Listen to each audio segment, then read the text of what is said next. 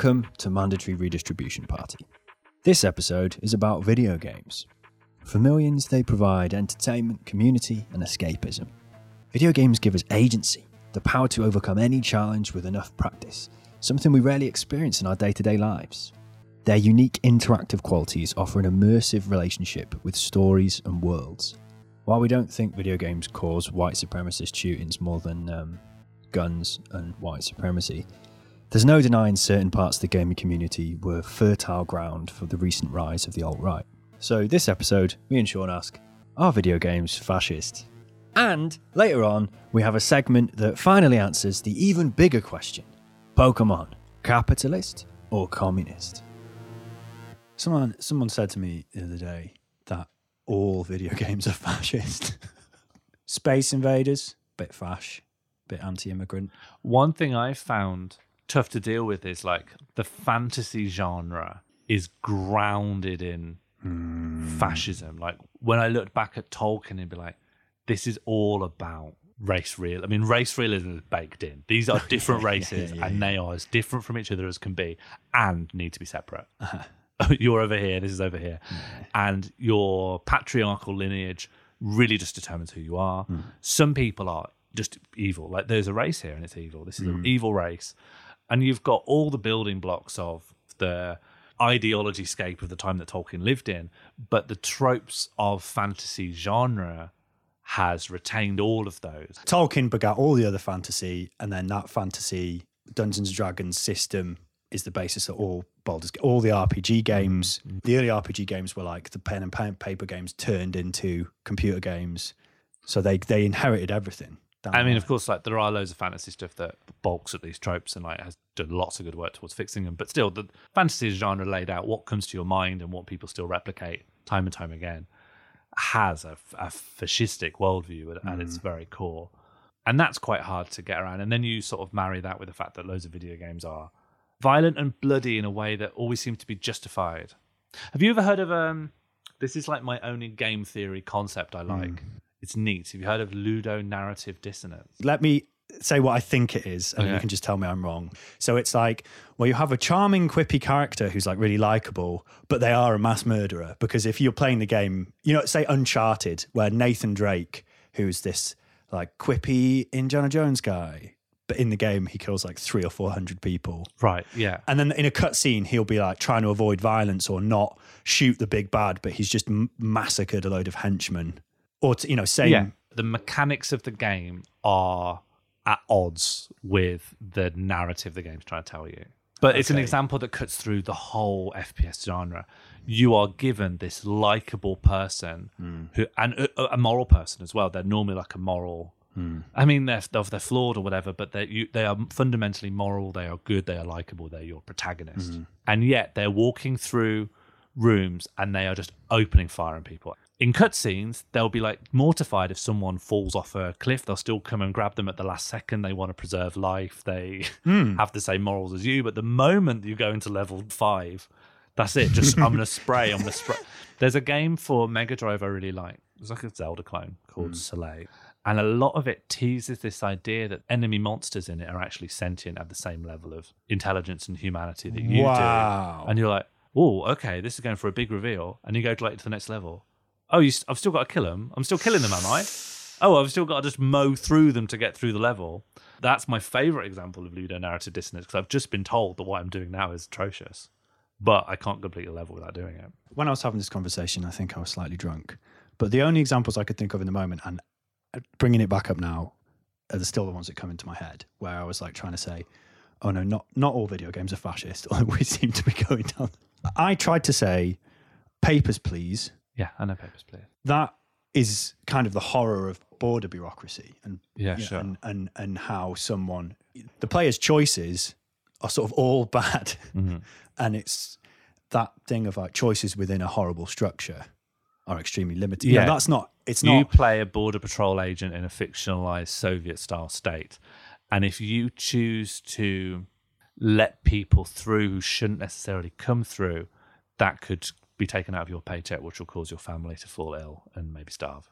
Yeah, but I don't think that game's fascist. I think it's critique of border violence or kind Oh, of bureaucracy. That yeah. yeah. That's that's clearly the Yeah, intent. but you're doing embodied in all the games here by picking a game that Yeah, exactly, bears that's- very little resemblance It's to the most main games. trunk So- of what games. Are. So are then, yeah, exactly. I, I agree. Like I, example. I think people who think that video games just means first-person shooters are completely justified in doing so because that's where all the money is, and also that's like there's a direct line of money going straight straight from the U.S. Army right into those games. Yeah, because they if you if you make a game that has like U.S. Army weapons, oh, and they they consult on it and stuff, so that's why all the Call of Duty. No, it, it's it's, really, it's it's more than that. Hmm. The U.S. Army will put out Call of Duty in their recruitment stations. yeah. I mean, the drones drones are actually piloted with Xbox controllers, aren't they? Well, why wouldn't you? They're, they're, Yeah. Xbox controllers have Windows USB compatibility. Yeah, very good. Uh, the Xbox, But of course, it does mean that anyone who currently is able to kill within a video game is very easy to just sink into this and go, well, "This is the interface I know," and and that body count. I've got to have a good kills per death. Well, And I and I have got a very good one because no one can. I'm a drone. they either are a bit right wing in the being so murdery, or they try to be apolitical, and by doing that, accidentally end the up quite apolitical political. ones that are. but, which we'll get to. But I'll, I just want to see what you think of my other two examples. So, Spec Ops: The Line, which is years old now. Did you play that? Okay, so it has a really good, not really good, but really horrible bit in it where you use like I think white phosphorus. Mhm. It's a banned type of weapon, and you're you're being told that you're attacking the enemy, and you're doing it in the same way of like earlier Call of Duty games, like Modern Warfare had it. You're in the eyes of the protagonist looking at this machine, Yeah. but it does a couple of cool things where you're actually killing civilians. yeah. And I think I don't I'm not sure I actually haven't played it for years, so it might be a trick and there might be no way to know they're civilians. Yeah. Or because you're just used to playing the game, you probably just go, Yep, okay, I kill things and you just click. Yeah. And which is I think probably what I did. But I also remember there's like a reflection of the protagonist character's face in the screen Oh wow. of the machine. And then afterwards you realize what you've done and you have to walk through all the people you've just And is that murdered. manual control? Mm-hmm. So, Ooh. so I think that's really interesting. But again, exception, not the rule. The Yeah. other one, and that's clearly intent. Like because the that writers, makes me think there was because Call of Duty is the biggest one for being like actively. It's the most actively imperialist game and also one of the most profitable game series that's going. That had an, the no Russian level. Have you heard of that? Mm, yeah, from Modern Warfare Two. Right. So no Russian is a level in which you're just invited to open fire on civilians in an airport. But they, they said, "Oh, you didn't. You didn't have to." Was like the defense, wasn't it? Was it was was the mission not to? You're not supposed to kill them. You're just supposed to kill some assailants that are hidden within the crowd. Possibly. But I mean, those assailants are like so. There are some people who like have guns and start shooting back to Mm. you, but they are hidden within the crowd. So in order to like do the mission, you've got to like you're opening fire into the crowd. Um, I don't see it as optional as they're saying. If you want to complete it, you're going to shoot civilians. Yeah. My third scraping the barrel example I could come Mhm. up with is Stardew Valley fascist. We were just making a farm. I don't know, maybe, but but I was just trying to go. Okay, so the shooty ones. Yeah, The other one I could think of was like the, the new Wolfensteins because you're Mhm. killing Nazis. But then they said to me the really interesting point it, it's still reinforcing violence. Like it's using, obviously, a Nazi is one of the most okay people to kill. Of, of, you know, Sure. that's a culturally accepted thing, like an actual Nazi Yeah. swastikas But you know, uh, perpetrating the Holocaust. But they were, they were saying like it comes from the premise that these people can never be de radicalized and the only solution is their death. Well, hang on. So So they were saying they were saying. But so I gave but- them an example of a game where you murder fascists as like, well, that's not fascist because you're killing the Nazis. And they came back to me with, yeah, but actually it is still kind of is though because Well, I'm, You're saying I'm you getting really confused here because, regardless of my own beliefs, I don't think the the idea that Nazis can't be de-radicalized and therefore they need to be exterminated.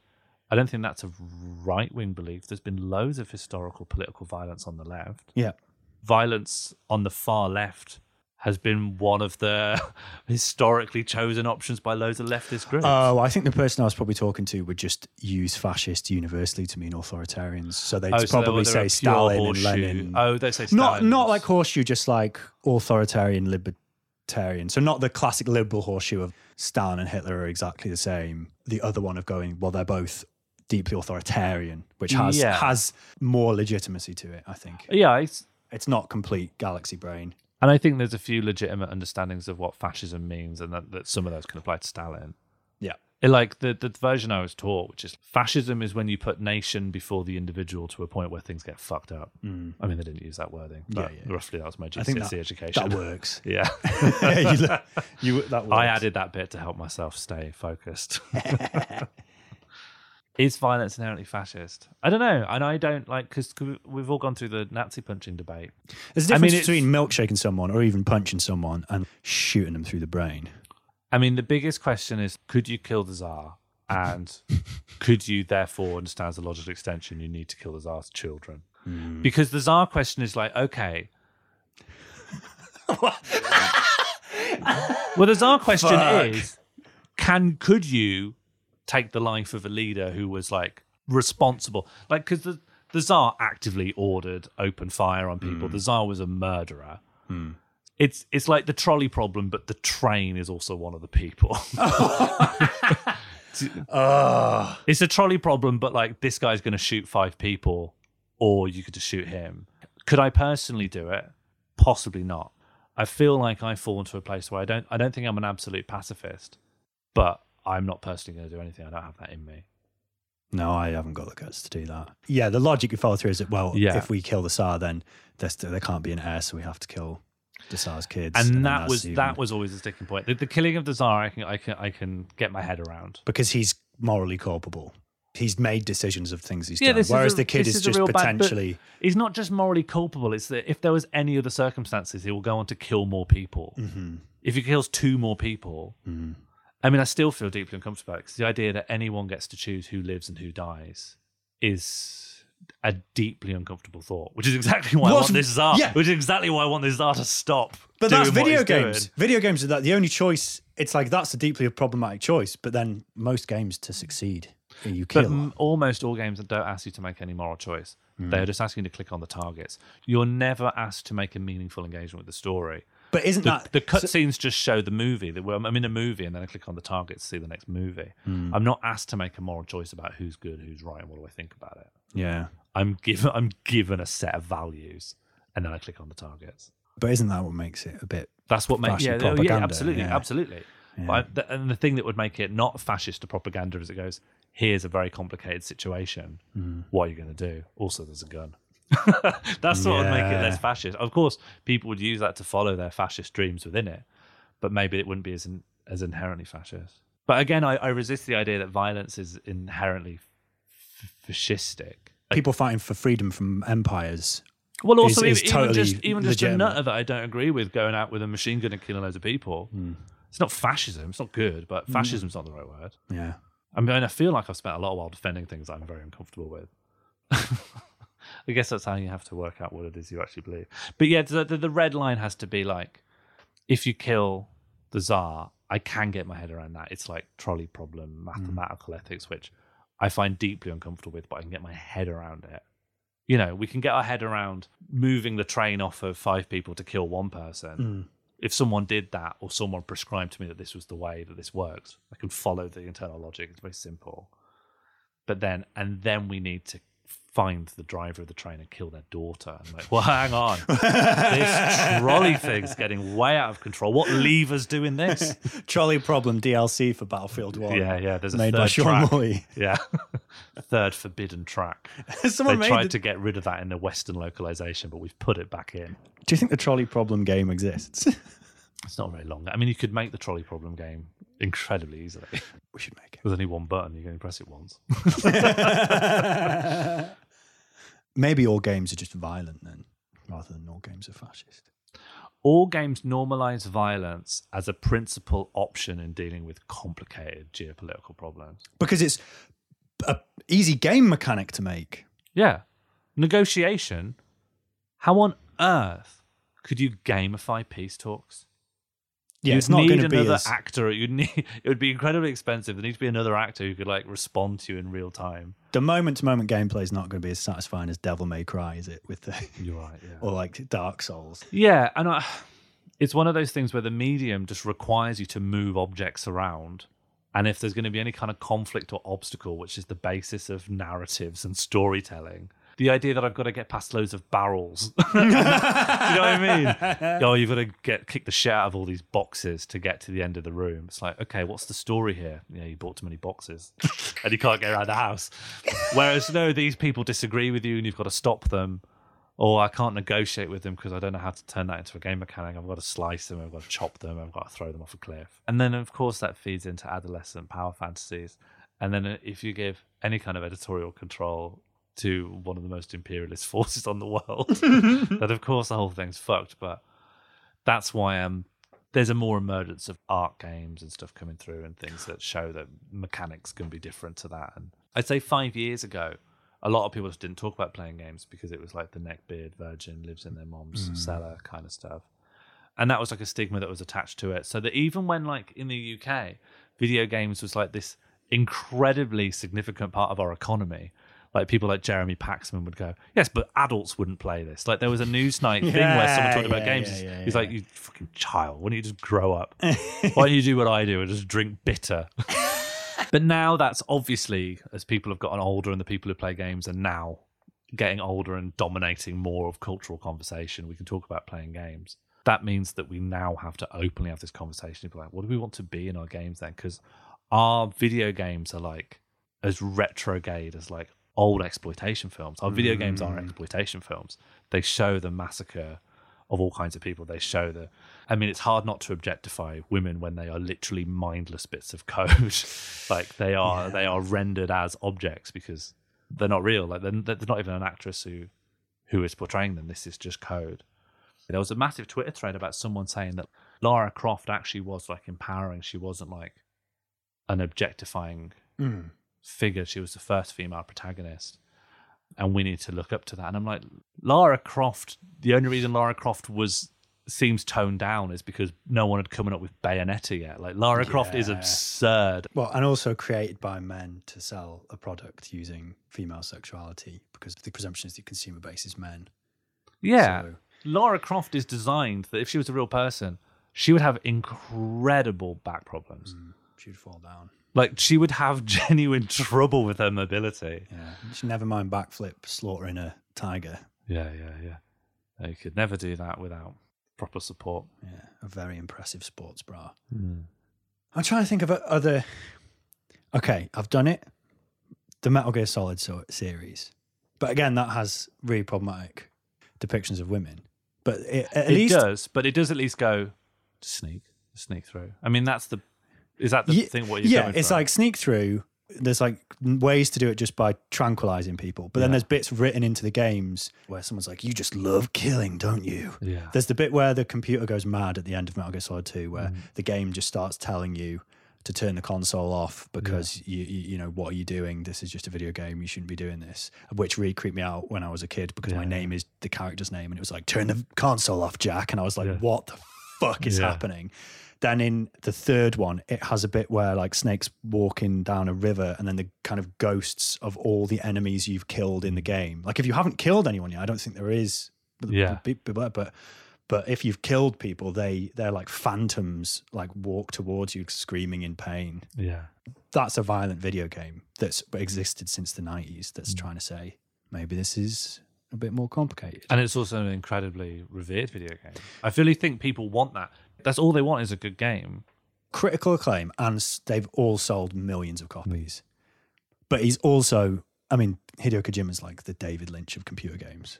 He's an outlier, isn't he? Sure, sure, sure. But I mean, it's proof of concept that you could make games be fine. I mean, there's loads like there's been in the world of like indie games now. There's Mm. loads of games about minority experience. For every like intersectional identity you could think of, someone Mm. has made a game in which you can experience some part of life from that.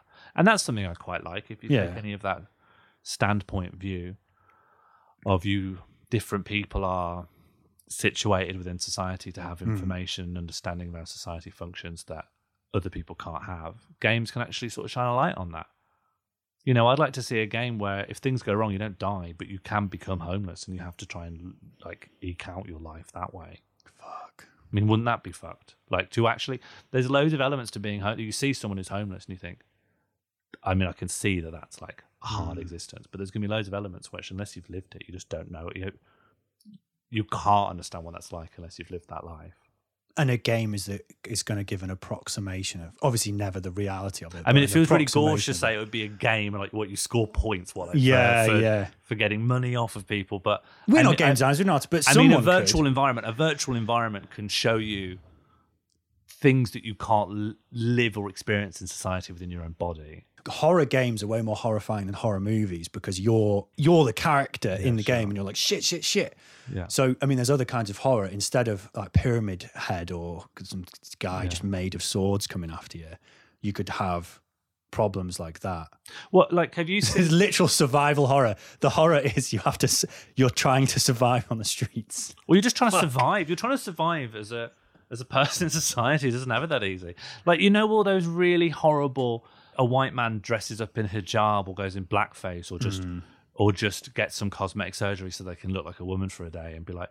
And then they're like, "Oh wow, I thought it wouldn't make a difference, but actually, it makes loads of differences in mm. loads of ways. I just couldn't have predicted in advance." Oh yeah, Well, because I why didn't not listen to any of those people.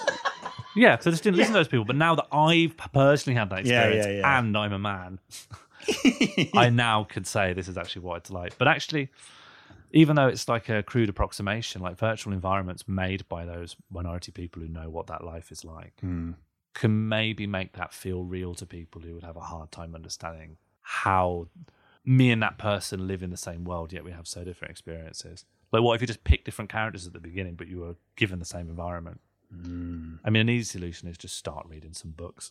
I mean, I've just realised books do this. Yeah, I think a lot of people at don't engage with it in the same visceral way that you can with minority experience VR. I would play the shit out of that. I mean, it would probably go the same way as like David Blake, where people just doubt it. Yeah, Daniel Blake. You mean? Daniel Blake. Um, oh, it's just a work of fiction. It's like, yeah, but it's based on all this empirical stuff. yeah, people go, look, I can show you all the stories that were recorded that were then just turned into the film. But that would probably happen. Yeah.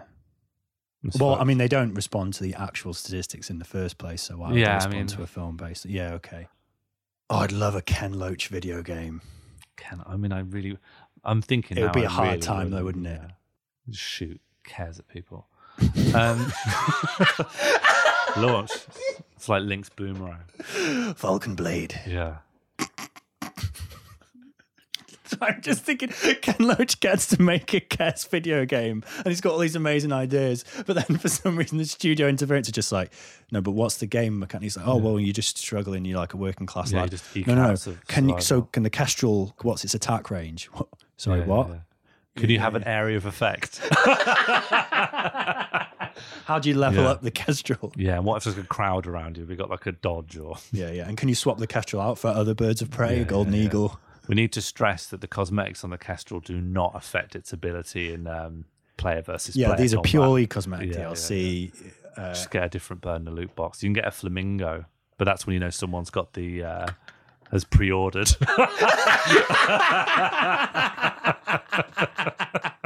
you see, you see someone walking around the server with a flamingo, and it's like, no, I won't won't mess with him. He's been here since the start.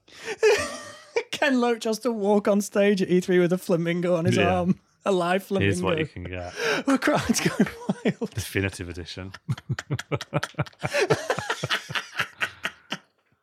It's 70 quid and you get an actual full size flamingo. Oh wow, that would be There's also the controller. and your level in the game is directly linked to the flamingo's heart rate, so you have to keep it alive. But then the only thing that's left is there's one stat just called poverty. Yeah, that's nice. That's your their level only is concession. poverty. Yeah. That's the only concession to Ken. There should be a game where like your level is linked to your poverty, and so you only level up by getting worse, and it's just called Race to the Bottom.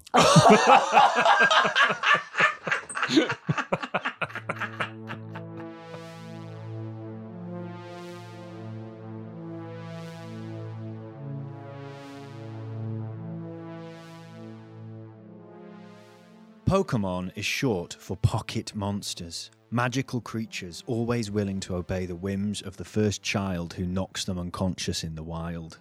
When Satoshi Tajiri's Pokemon reached Europe in 1999, my weak child's mind was easily indoctrinated by the full spectrum propaganda warfare. Pokergander, if you will. You don't have to.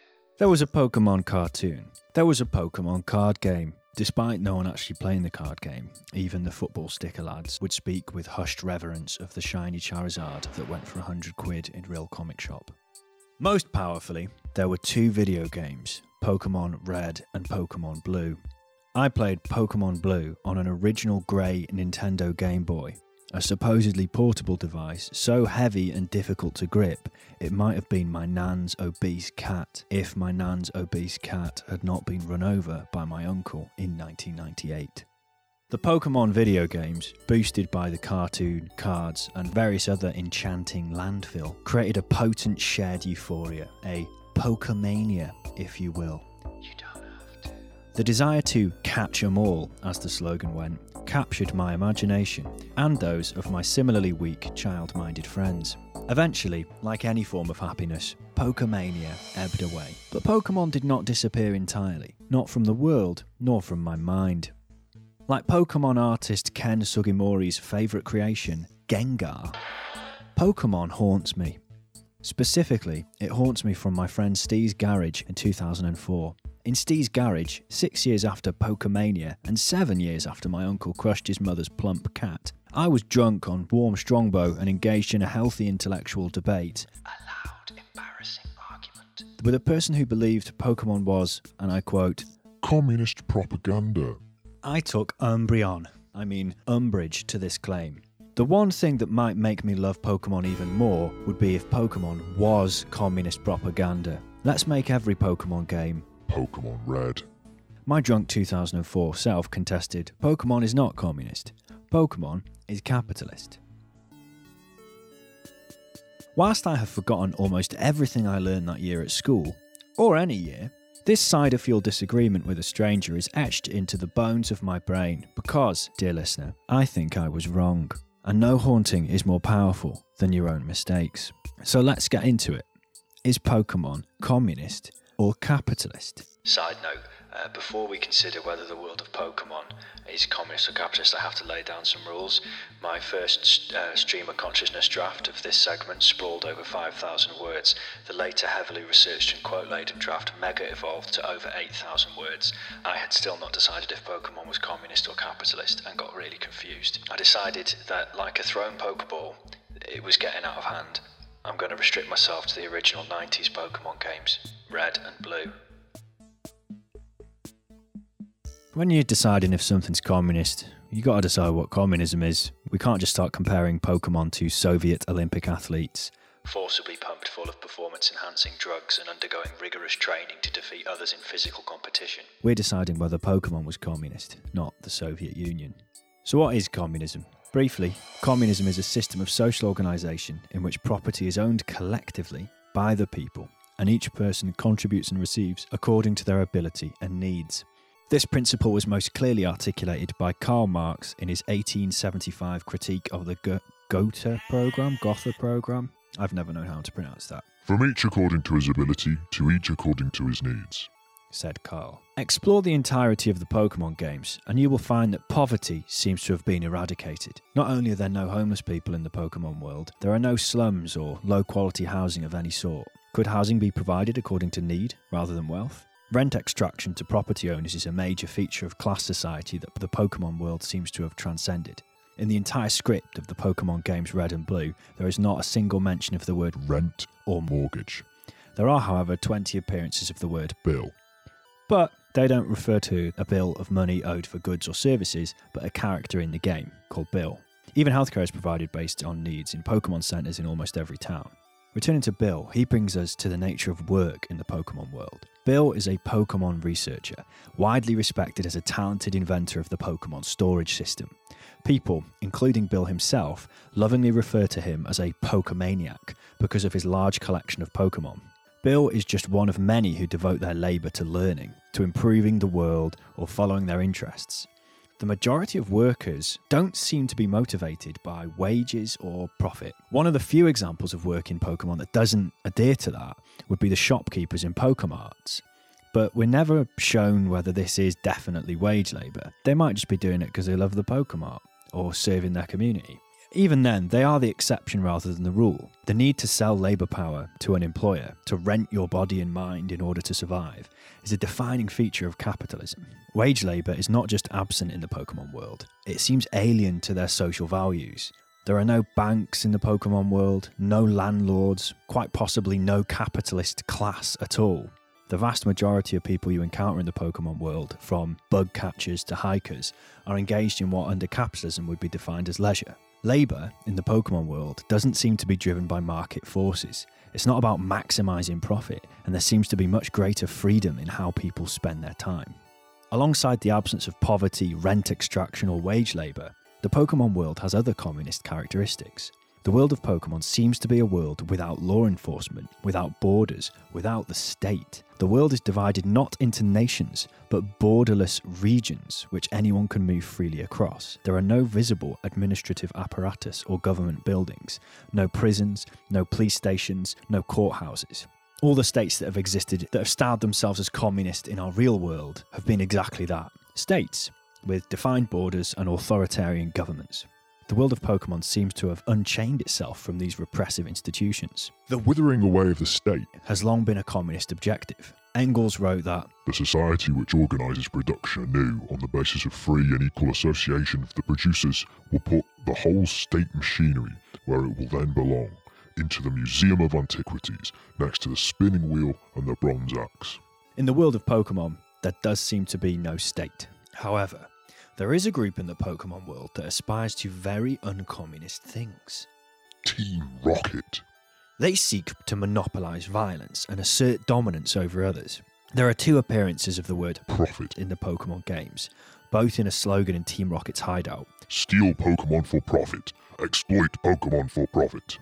As part of the plot, there's these ancient Pokemon fossils that ordinary people see as valuable in themselves, but Team Rocket want to steal them and sell them for profit. They want to turn them into commodities. Team Rocket are definitely not communist. Their objectives are a caricature of capitalism.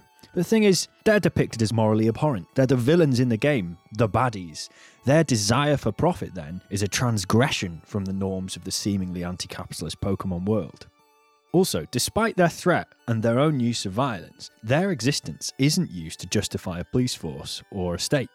The cops don't take out Team Rocket, a child vigilante does. So, the Pokemon world is one that seems to adhere to the communist maxim of from each according to their ability, to each according to their needs. Wage labour, profit, and rent seems absent. The state seems to have withered away. Perhaps my opponent in Steve's garage back in 2004 was correct. Pokemon is communist propaganda. Maybe that's why everyone under 35 is a communist. Except the ones who are fascists. But we have to go deeper. We gotta pull a Diglett out of the dirt and see what's underneath. There's a lot about the Pokemon world which, rather than communist, seems like generically utopian or even dystopian. Kids roam free at age 10 with no fear of creeps. There seems to be no illness of any kind, like no disease, not even a broken bone. Sure, there's free healthcare, but only actually for Pokemon. We don't see humans using the Pokemon Center. It's called the Pokemon Center. This raises some questions. Is human illness just totally absent from this world? Is everyone immortal? Do they all stay the same age? This- What's going on? You hardly ever see old people, but loads of kids. Is there some sort of unspoken cull? If you add up all the cities and towns, like the entire population of the Kanto region, the total amount of people in Pokemon Red and Blue is 391. But where is everyone? If you get this and then combine it with the cultural obsession with leveling up, meritocratic battles, and evolution, the ideology of the Pokemon world might actually be eugenics or social Darwinism. Or, you know, maybe there was a nuclear apocalypse that mutated all the animals into Pokemon and wiped out all but the most powerful humans. Who knows? A fundamental goal of communists is collective ownership of the means of production and workers' self management. Authoritarian socialist states think because their government is called communist, they represent the workers, and therefore state ownership of the economy makes it communist. I'm not so sure about this.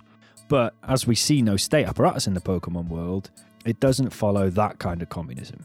At the same time, we definitely don't see much evidence of collective ownership of the means of production or worker democracy, despite the agency of individual workers.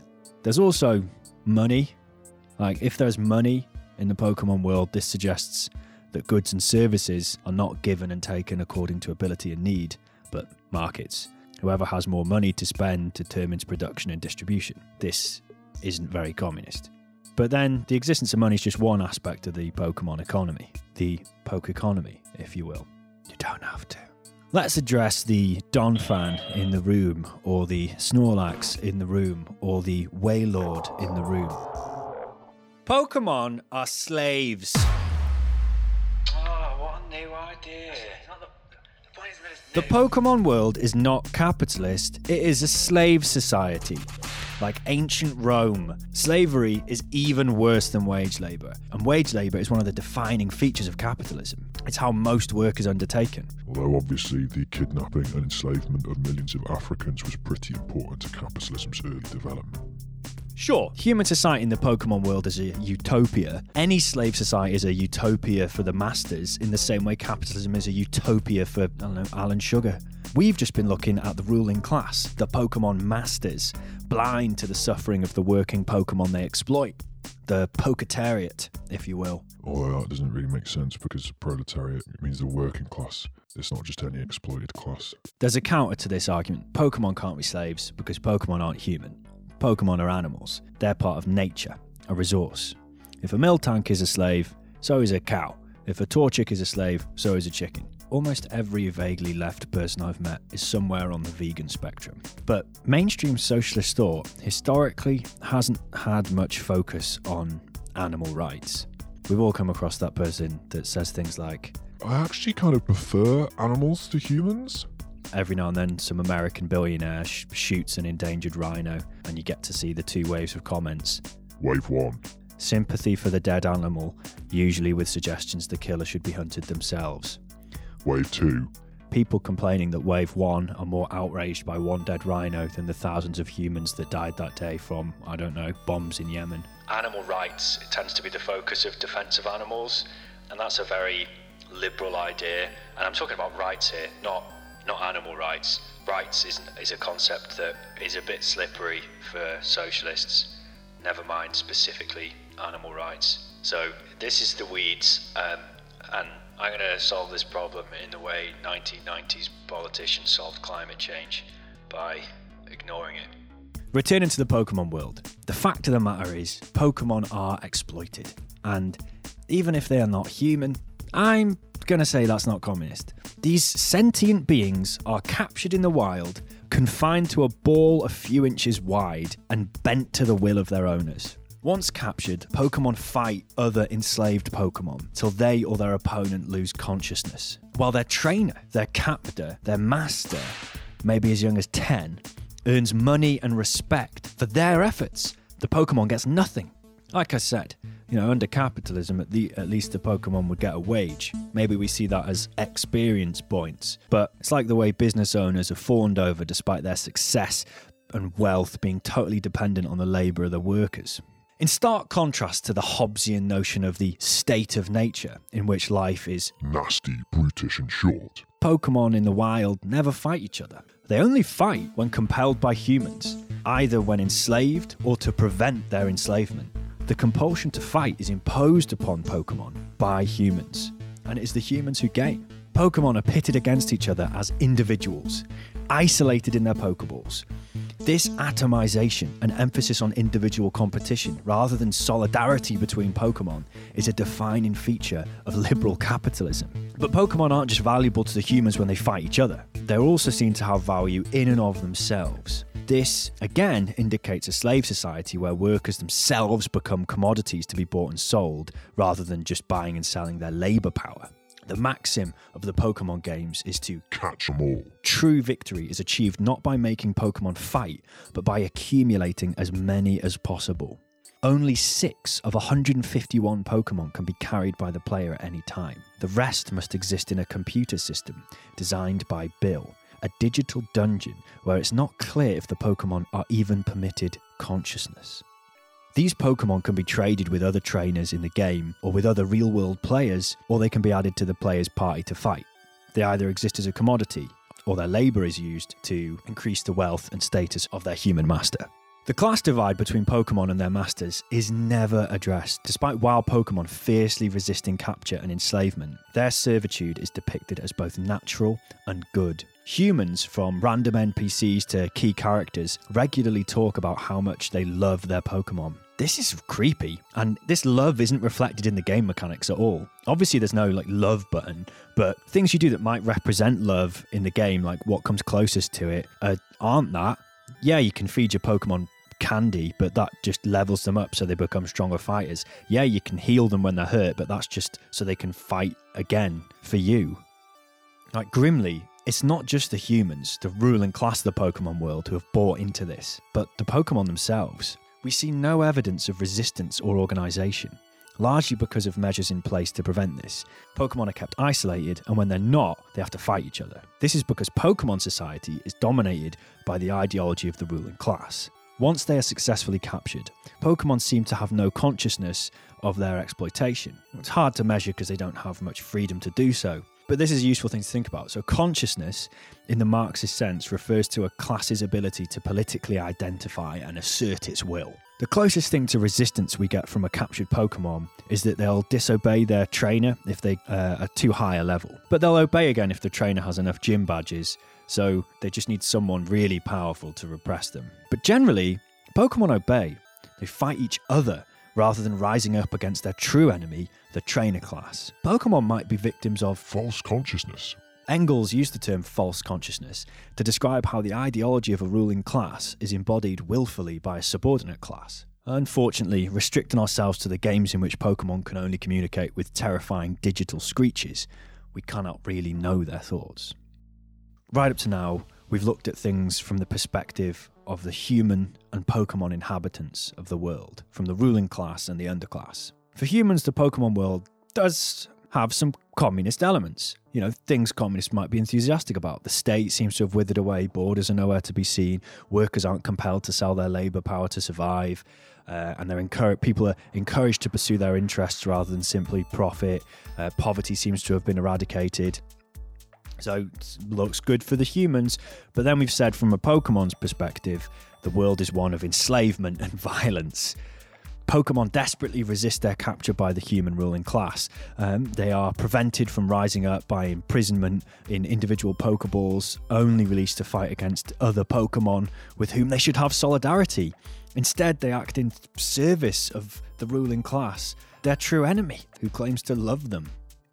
So let's take a different perspective. Instead of the humans or the Pokemon, let's consider the perspective of ourselves, the player.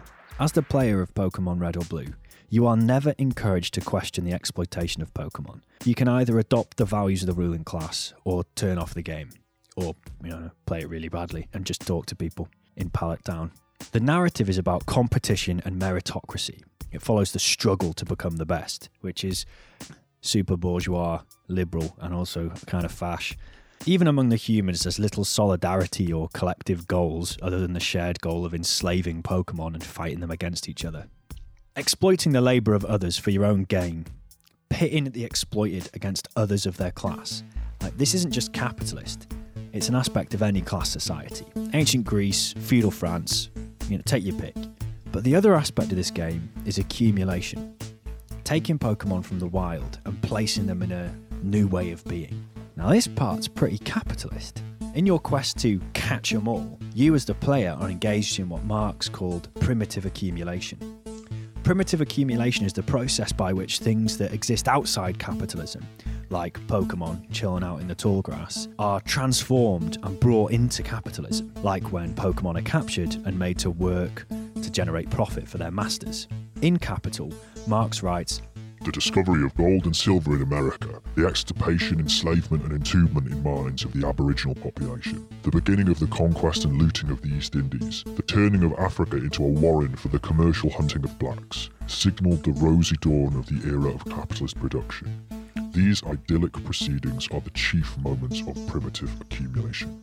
That's what you spend a lot of your time doing in Pokemon. Liberalism, which is the core ideology of capitalism based on individual rights, including the right to private property, thinks primitive accumulation's pretty great. Liberals like Locke and Bentham and Malthus think that making everything part of the market is good. you know, because people treat things better if it has a market value. You know, leaving Pokemon to their own devices, by this logic, would actually be irresponsible because only a human master can realize their true value, their market value. So, to wrap up, is Pokemon capitalist or communist? Well, it's definitely not communist, but I don't think it's capitalist either. So, not only was 2004 drunk me wrong, so was my 2004 conversation enemy. Pokemon has some communist elements for the humans, sure, and it also has some capitalist elements, but a lot of the latter are seen in other class societies. But given that primitive accumulation and the whole catch 'em all thing, I'd say the closest real world thing to Pokemon would be the transition from feudalism to capitalism. If I'm being really honest, I don't think we can answer this at all without deciding if exploiting Pokemon, which are basically magical animals, is the same as exploiting humans. Right, don't ask me that one. Ask the RSPCA, the revolutionary socialists for Pokemon, communism, and arguing.